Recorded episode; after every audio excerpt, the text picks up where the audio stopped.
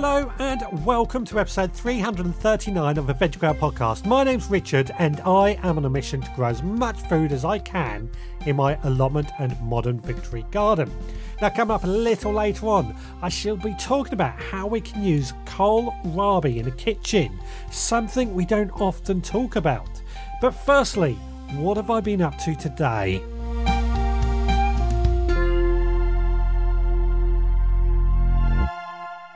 Well, it is Wednesday the 25th of June 2020 today. I'm on the allotment and I've spent the morning down here on the allotment. It's just coming up to midday. It's getting way too hot to be outside, so I am done here for the day. But hopefully when I get home, I'll be able to do a bit more work in the garden this evening. What have I done today? Well, I got down the allotment fairly early. Not as early as I would have liked, but early enough that I could work while it was still cool. And the first task was I gave everything a really good watering, the entire plot. Now, watering my plot, because it's all done by watering can and I only have two pairs of hands, it does take about an hour to do. It's quite a long job, but it's an important job. And it's one that, done right, really helps everything grow. Last week I gave the potatoes a really good watering and they're looking so much better for it. I also gave them a feeding last week and they have really boosted and are looking so much better for it. Now following on from that, I then decided to weed out my leeks. Now my leeks I planted out a few weeks ago and they've been growing okay. Unfortunately, the couch grass around it just seems to grow like mad in that particular area. Grows like mad everywhere on my allotment, but particularly around the very bottom of the main bed it has grown pretty bad. So I pulled out all the couch grass as best as I could and exposed all the leeks, and I've got to say the leeks are looking really good, but I have also fed them with a bit of chicken manure pellets just to help them along.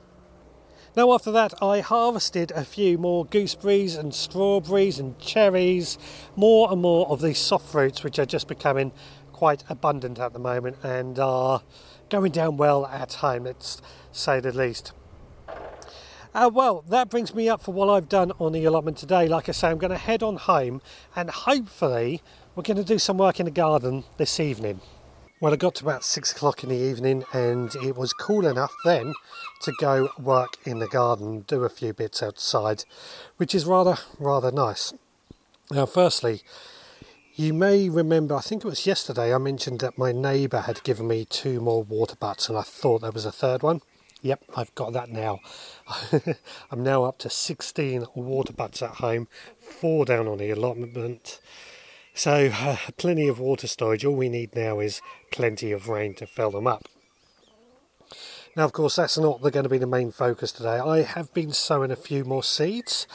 Mainly herb seeds, basil, which I've got quite a few basil actually going, parsley, thyme, sage, rosemary, a lot and lots of seeds. Oh, not forgetting coriander as well, which are really, because I quite like herbs and I think they're great to grow all year round and great just to keep a supply going. And it just helps a lot with those meals, as I've said for many times. So sowing those seeds took a while. I did a bit of weeding outside. I don't have to do a huge amount of weeding really because the chickens do a huge amount of it.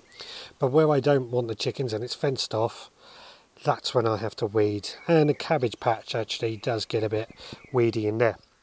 Now that reminds me, when I was on the allotment earlier, and I forgot to mention this, I noticed my cauliflowers are starting to put on a cauliflower head, which I'm really pleased about. I'm getting quite good at growing cauliflowers. It's taken a while, but we're getting there. More importantly, these are putting on their head. They're only small at the moment. Hopefully soon they will grow into a good size. Now, after sowing all these seeds, I then had to really water the garden well. Damn seagulls again. I know people like the sound of the seagulls, but when you get out at 4 o'clock in the morning, it's not so nice. Anyway, yes, I had to give the garden a really good watering. A really good soaking, which is a constant thing at the moment, and with this heat and lack of rainfall it has to be done, but it will benefit from it, and I can certainly tell there's Many of my plants are looking a lot better since I've given them a lot more watering. Well, that's it for today, so let me head back into the potting shed and we're going to talk about what we can do with kohlrabi. Well, after the migraine I had yesterday, it feels great to be able to work in a garden today. Although, funnily enough, today has been the hottest day of the year so far here in the UK.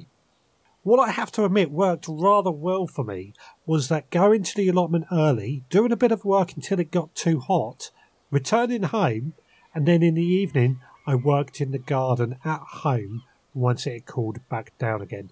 Really worked well for me, and we've got to remember to keep ourselves cool when it's hot like this. There's no point making ourselves ill. Trust me, I've done it enough times. Well, while I was down on the allotment this morning, I did notice that my kohlrabi is growing well and the bottom is starting to swell up nicely, which is the first time I've really successfully grown this vegetable. But I often hear a question about kohlrabi, and it's how can we use it in the kitchen? And it's a good question because it's not exactly the most common vegetable we hear about. So I thought today I would discuss a few ideas of how we could use kohlrabi in the kitchen. Now, virtually everything on kohlrabi is edible, although the outer skin of the bulb can be a bit on the fibrous side, so it might be worth peeling the outer skin. The bulbous bottom is what I'll be mostly concentrating on today, but the leaves and stems are also edible and actually used in a stir fry. They taste pretty damn good.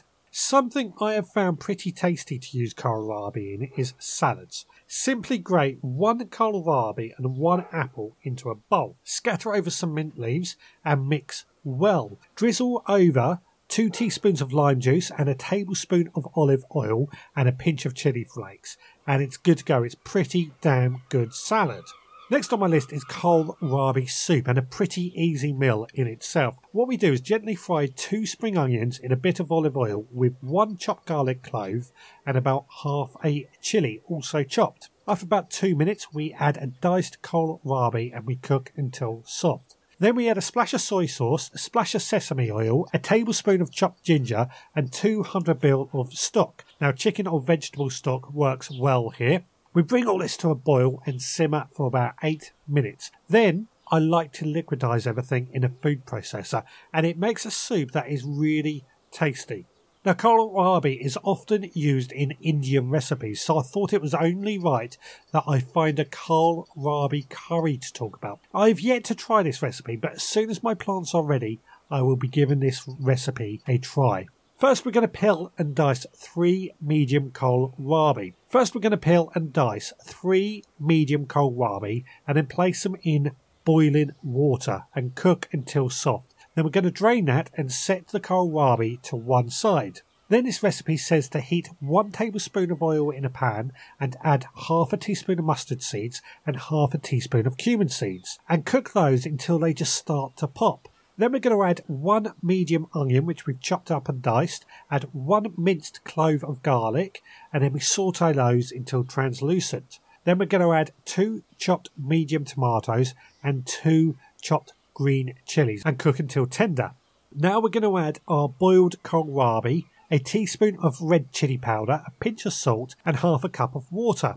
Cook and simmer for 10 minutes till nice and thick. Then we serve this with rice, and it sounds absolutely delicious. I can't wait to try this. Now finally, my last recipe today is quite simply roasted kohlrabi, and very simply we trim and peel the kohlrabi, cut the kohlrabi into evenly sized pieces, place these chunks on a roasting pan and drizzle over some olive oil, sprinkle over some salt and then cook in a hot oven until tender and the edges brown, about 30 minutes or so. Then we serve that as part of a roast dinner. It goes great with. Well, there you go. 4 recipes for kohlrabi if you happen to be growing it. But if you've got any recipes that you would like to share for this vegetable, then please get in touch. Now you can email me, richard@veggrowerpodcast.co.uk. Visit the website and leave a comment at theveggrowerpodcast.co.uk. Or you can find me on social media, just search for the Veg Grower Podcast. Thank you so much for listening. Please take care. I'll speak to you again next time.